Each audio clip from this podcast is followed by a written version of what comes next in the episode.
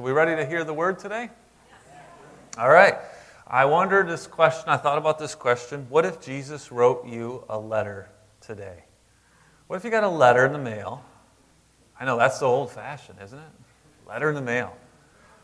But what if you got a letter in the mail and it was addressed to you and it was from Jesus? What if what would it say? you ever think about that? What if Jesus wrote a letter to Life of Purpose Christian Church? What would he say to this church? Well, when you read the Bible, when you read the New Testament, in essence, you're reading letters to the churches. You're reading a lot of letters to the churches. They're called epistles. And the Apostle Paul, who started a lot of those churches, wrote actually to seven churches. And the number seven is significant because when we get to Revelation and we read the book of Revelation, we realize that Jesus addressed seven churches as well. Seven is the number of completeness. And so the letters, the seven churches, it really represents the church as a whole. And today, when we read the letters, when we read the New Testament, we can say that those churches apply, or those letters apply to us as well, as the, as the church. And then, if the church, we learned this in step two class, all about God's church yesterday, and you can sign up for that again coming up in November. But as individual Christians, we are the church. The church, by definition, is not a location, it's not a building, it's a gathering of God's people for one purpose. So we come together as the church, the body of Christ, the bride of Christ, the family of God, and we want to know how to live for Christ. And so we look at these letters, and they apply to us. You picking up what I'm laying down so far? All right. One of the letters, and I think you're going to need to bring me down a little bit because I feel like I can't raise my voice without getting feedback. But one of the letters is Second Corinthians in the New Testament. One of those letters is the letter that we're going to look at for the next few months. Now, I can't just jump into Second Corinthians because obviously there is a First Corinthians, right? Yeah. So I got to let you know like what happened, remind you of what happened in First Corinthians. So today is that. It's sort of a setup you know, the Corinthian church, what it's all about, and we're going to review 1 Corinthians. But I want to give you, uh, in that, uh, in today's message, a little history of how it began, a little culture of what the, the city was like back then, and more specifically, most specific, really five problems, and there was more, but five problems that this church had. This church had, had problems. uh, but um, they were a church, you know, and, and they had issues, and we're going to look at those issues. And we're going to look at how they overcame them, how Paul, the, the person who started this church, helped them overcome. Overcoming is a huge theme in the New Testament, especially Revelation. Have you noticed that when you read the Bible? You realize that as Christians, we're to overcome. Jesus wants us to be victorious. There was a reason why my wife chose that song, I Can See a Victory. We sang that song because the victory is in Christ. And He wants us to be victorious. We need to overcome. In fact, the Greek word, the Greek word for overcoming, for being victorious, in the, in the book of Revelation and, and throughout the New Testament, is the word, it's a Greek word because when the Bible was written originally, it was written in Greek. It's the word Nikeo. And you might not be familiar with that word, but you are familiar with Nike and it's the same word. Nike is the Greek goddess of victory. That's how Nike came up with their name. They, they looked at that and they said, well, we want to be associated with victory. You wear our stuff, you wear our shoes, you're going to have victory. You wear our clothes, you're going to have victory. And so that's what Nike means. And the word Nikeo is to have victory, to overcome, to conquer. So in seven letters that Jesus addressed um, to churches, seven churches in Revelation, every single time Jesus writes, he ends with an encouragement to conquer, to overcome, to be victorious. And then there's a reward if you do. If you overcome, there's a heavenly reward. So I'm just going to real quickly give it to you. Uh, if you want the, the in depth version of this, come Wednesday nights, because we're going through the book of Revelation on Wednesday nights. And you can hear verse by verse what all this means. All the stuff going on in the world, I would think that more people would come on Wednesday night. So, Jesus says to the church at Ephesus, He who has an ear, let him hear what the Spirit says to the churches. To the one who conquers, Nike, that's the word Nikeo, I will grant to eat of the tree of life, which is in the paradise of God. To Smyrna, he who has an ear, let him hear what the Spirit says to the churches. The one who conquers will not be hurt by the second death. To Pergamum, to the one who conquers, I'll give some of the hidden manna, a white stone and a new name. To Thyatira, the one who conquers and who keeps my works until the end, to him I will give authority over the nations. To Sardis, the one who conquers will be clothed thus in white garments, and I will never blot his name out of the book of life. To the church in Philadelphia, the one who conquers, I will make him a pillar in the, in the temple of my God and to the church in Laodicea, the one who conquers, I will grant to him to sit with me on my throne, as I also conquered and sat down with my Father on his throne. Isn't that encouraging, church? That, that, that's what Jesus is saying to the church as a whole. When he writes to those seven churches, it's purposeful. He could have included uh, another church, Colossae, that was right in the same line with all those seven churches that were in Asia Minor. But he didn't. It's because seven means the church as a whole. It's meant for us today. That if we overcome, like the, like the churches were called to do, then we will have this heavenly reward. This reminds me of my childhood when I watched the movie Rocky. I don't know what you did after you watched the movie Rocky, but I went out for a shadow box run. Ran up those steps for victory, right? Come on. That's what Christ is calling us to do. To be victorious, we must overcome. We must endure the training. We must, we must overcome the enemy. Churches and Christians everywhere are encouraged to overcome. Fight the good fight until the very end. And it's very clear in Revelation what that fight is. Do you know what that fight is? Because if you're a Christian and you don't know what the fight is, you don't even know who your enemy is, you're in trouble. You'll lose. The enemy is false teaching, it's the lies that the devil likes to spew. And he has lots of people, people, real people, in churches even, that are, that are shared, sharing lies, that are pushing lies, pushing their agenda on us. And we must overcome them. We must overcome, for example, the claim that there's a new and improved Christianity. We must overcome the teaching that you can conform to our culture and yet still be a Christian. You can uh, uh overcome the claim that you don't really need to join a church because God is everywhere. This is what churches are teaching. And they are not churches held up by the pillar of truth. They're being held up by compromise, by entertainment. And there are churches today that have really put themselves in the same boat as this Corinthian church. They got the same problems. And we're going to dive into those problems to see how we can overcome them. How's that sound? Can I get a big amen? amen? All right. That means truth, by the way. So be it. That's what amen means. So be it. It's the truth.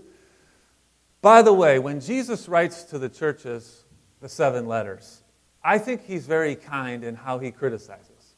I don't know how you criticize. I don't know how you uh, point out when someone does something wrong. But he uses the sandwich technique. He tells them something they do good, then he gives them the criticism, and then he tells them something they did good or encourages them at the end. I like the sandwich technique. I use it in coaching all the time. Paul, when he writes the letter to the First Corinthians, to, to the Corinthians in First Corinthians, you see that, man, he's kind of harsh.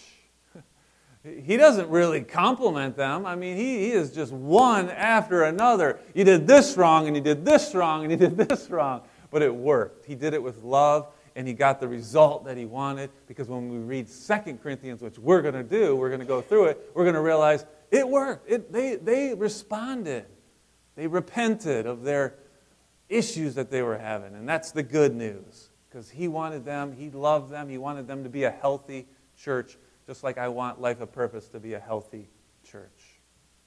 So, uh, a little history, if we will. If you read this, uh, you can read this for yourself. Um, Paul's journeys uh, around the Mediterranean Sea. He had three big mission trips in which he planted churches in these major cities that were trade routes that people would travel.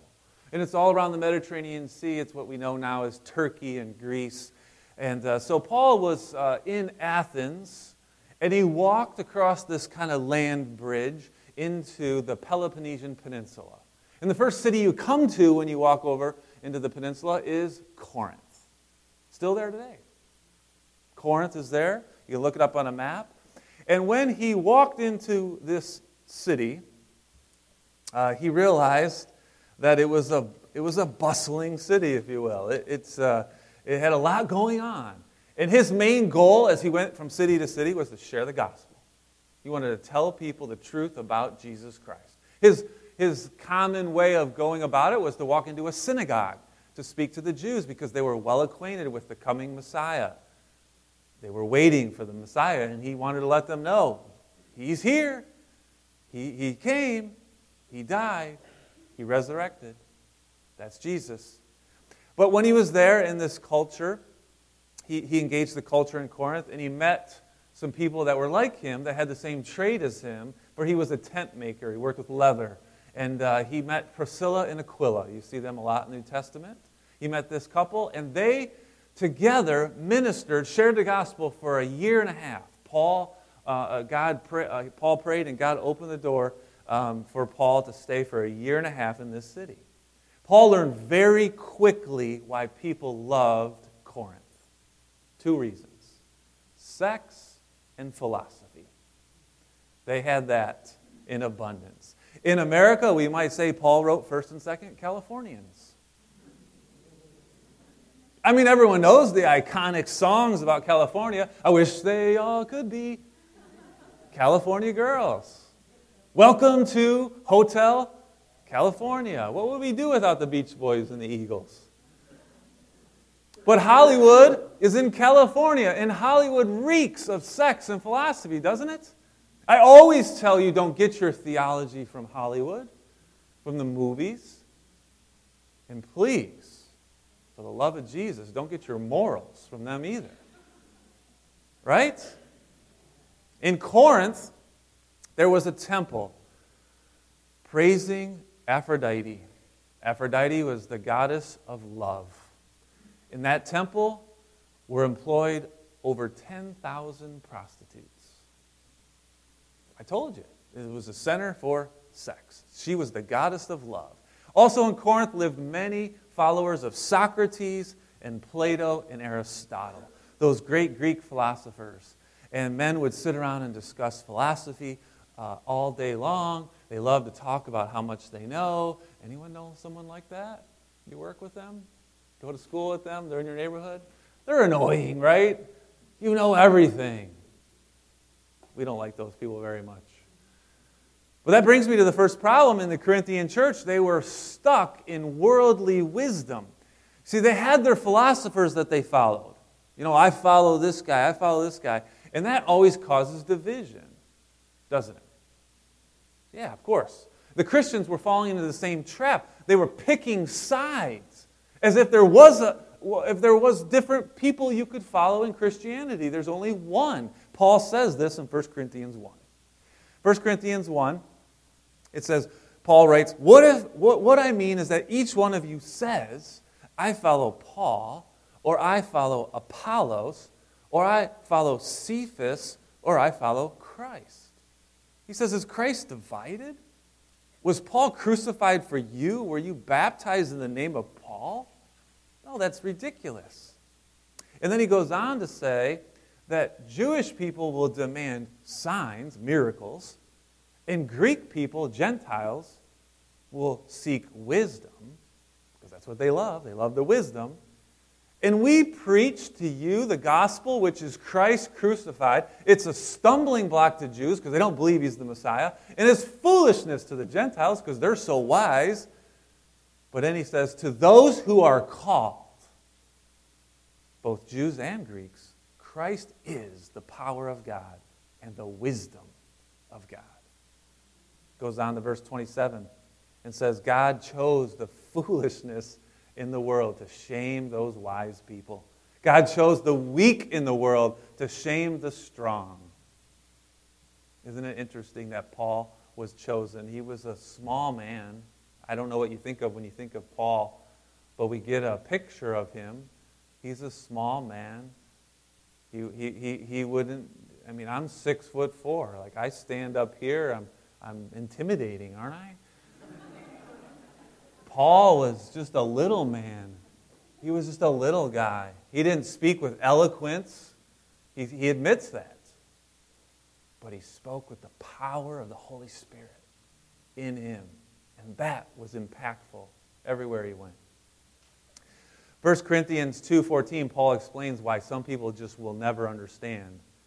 He says in 1 Corinthians 2:14 the natural person does not accept the things of the spirit of God for they are foolishness to him because he is not able to understand them because he is spiritually discerned.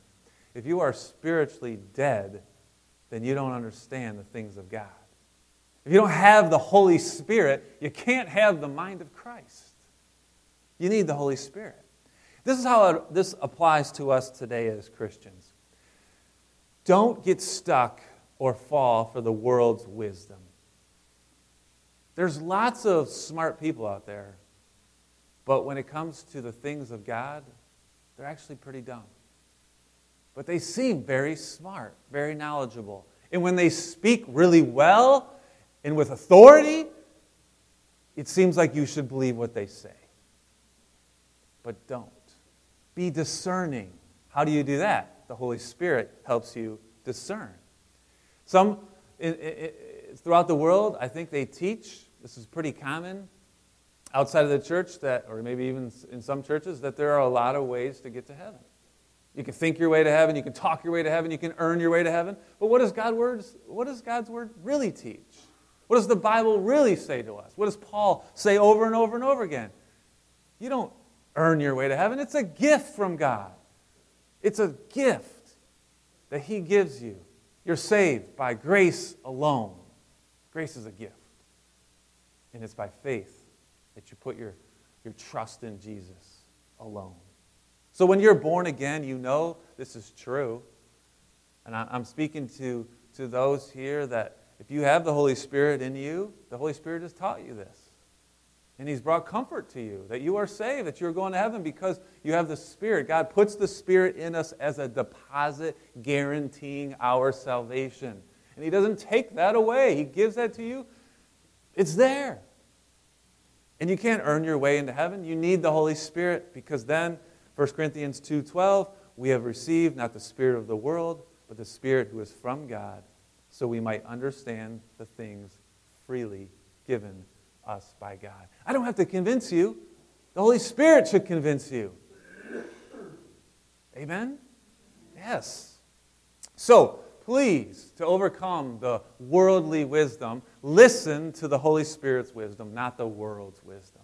And how do you listen? You read your Bible and you come to a Bible teaching church and you soak it in, and God changes your heart. He, he helps you understand. He who has an ear, let them hear what the Spirit says to the churches. The second problem in the church was sexual immorality. Sexual immorality. We read in 1 Corinthians 5:1, it's actually reported that there is sexual immorality among you and of a kind that is not tolerated even among pagans, for a man has his father's wife. And of course, we think that's gross and we think, oh, we could never be that bad. But understand, too, here, this was not an outsider, this was a member of the Corinthian church that was doing this, and the church was tolerating this behavior. They had no church discipline whatsoever. And Paul said, You got to deal with this, like right now. You, gotta, you can't keep this up. And he writes in 1 Corinthians uh, about marriage and how sex is supposed to be for marriage. And when I say that, I completely understand we have a lot of young people in the church today. Out in the world. Did we lose a little power there? Uh oh. Well, I'll keep going, but uh, Um, when the uh, young people hear a statement like that, and, and older people too, that sex is for marriage only, they might think, oh, that's a little outdated. Come on, God. You know, catch up with the times. Everyone has sex before marriage now. I mean, you got to try it out, right? I mean, you, you don't know if you're going to be compatible. That's the thinking. That's the, that's the common way about things. And then ladies might wonder, how come I can't get a ring on this finger? Well, there's an old saying why buy the cow when you get the milk for free? It hurts. Why, why get married if you can have all the benefits without the commitment? We may look at the Corinthian church and say, oh, we're not as bad as they are. But isn't any immoral behavior still immoral? I mean, isn't having sex outside of marriage when the Bible clearly says that you shouldn't do that, isn't that still sexual immorality? Yeah. The reasons why it's wrong, it's harmful, I can't take the time right now to go through them, but if you send me an email, I'll, I'll share with you what they are. We can even have a discussion if you'd like. But here's how it applies today whatever the sexual immorality is, just know this it corrupts individuals. It corrupts us individually and it destroys relationships. You, you will not have a God honoring sex life if you're married and looking lustfully at other women or men. You're married and you have sex, or you're not married, excuse me, and you're having sex. If you're looking at pornography, if you're caught up in masturbation, those things do not honor God, and they will not bring you a blessing. And if you're thinking to yourself, I can't believe he's talking about that right now in church. But why not? God talks about it in the Bible a lot. Sexual immorality was a problem then, it's a problem now. And if you're in it, if you're caught up in it, which statistics say half the room or more is having uh, committing sexual immorality, well, what do you do? Whether it's occasionally or all the time, you need help, don't you? You're tired of losing the battle, aren't you? Well, get a battle plan. Get a battle plan. The victory's in Christ, not in you, because you've tried your best before, haven't you? And you keep failing, don't you? Yeah. So have a battle plan, and a battle plan always starts with our thinking. It always starts here because action doesn't take place unless we think about it first. And so we need a battle plan for our stinking thinking. And by the way, Second Corinthians, we'll see, it says, take captive every thought and make it obedient to Christ. Take every captive, uh, every, captive every thought and make it obedient to Christ. In the well known book, uh, Every Man's Battle, one of the strategies Am I still coming out the mics, by the way? Yeah, okay. Just wondering. Uh, one of the strategies in every man's battle is for the victory over lust is to memorize two verses that come out of 1 Corinthians. It says this Do you not know that your body is a temple of the Holy Spirit within you, whom you have from God? You are not your own. You were bought with a price. So glorify God in your body. When I read that book and I read those two verses, that was a great start to the battle plan. Every man's battle is lust. And to have this as part of the battle plan, that when temptations come, you know this verse, it's in your mind. I was bought with a price. I must glorify God with my body. Job made a covenant with his eyes not to look lustfully at a do we have that same covenant? Do we have that, that battle plan? Because I want you to have victory. I want us all to have victory over sexual immorality, and we can win because we can do all things through Christ who strengthens us. Can't we? We can. We can win this battle. We can do it right. The saying goes failing to plan is planning to fail. You need a battle plan against sexual immorality. The Corinthian church was messing up big time. But God gave them a battle plan through Paul. The third problem this church was having was in the use of spiritual gifts. You've probably read this before in 1 Corinthians 12 and 13 and 14. The purpose of the gifts of the Spirit are to build up the whole church. And they were all using these, these, uh, their gifts for themselves. Not the way it's supposed to be done. So we have a spiritual gift, you have one, you're supposed to use it to build up the church. They were using it to sort of um, show off, if you will. Uh, think of a fifth grade band concert. You ever been to one of those? Every kid's playing their instrument, right? And there's no harmony whatsoever. Your ears are like, Ew. that's what it was like at the Corinthian church. God wants us to sound like the Detroit Symphony Orchestra. Beautiful sound, blending together in harmony. So, how do we apply this today? A couple weeks ago, I taught on spiritual gifts. Uh, the message is on uh, our website, on YouTube, on Facebook. Uh, step four class, which will be offered in the future. I hope you sign up for it. We can talk about spiritual gifts and how to build up the church. Because finding your place in ministry is like finding that perfect job. I mean, many of us, we have a job that we like, we're good at, uh, we excel in it. If you have that, praise God. Be excited about that. Um, that's like finding the perfect spot in ministry. Like, I'm good at it, I love it, I enjoy it, it doesn't feel like work. That's the goal. You know, if you don't have that in ministry, keep trying. Keep praying. What has God given you? Because He's given you a gift and He's given you a, a skill, a passion, and you got to develop that. Just like anything, just like a job, you got to develop it. And we don't do it for in ministry. For us, we do it for Him. We do it for His glory. And it's a sweet thing. Uh, as they say, when you find your right seat on the bus, it's a, it's a wonderful thing. The church moving together, building up, and reaching out.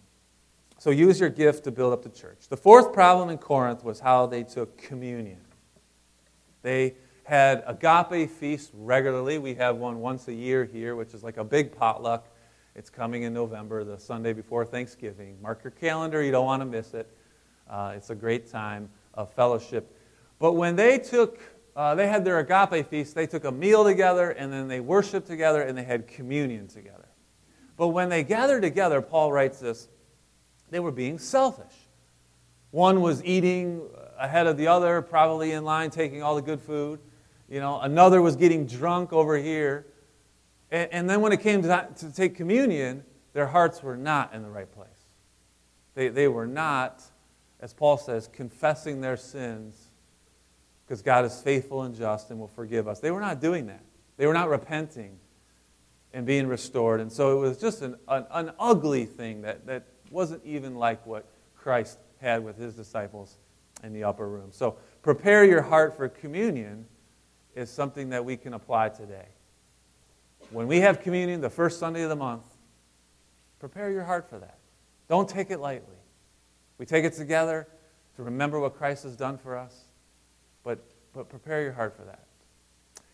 Uh, fifth problem, last one we're going to talk about, is in regard to the resurrection of Jesus Christ.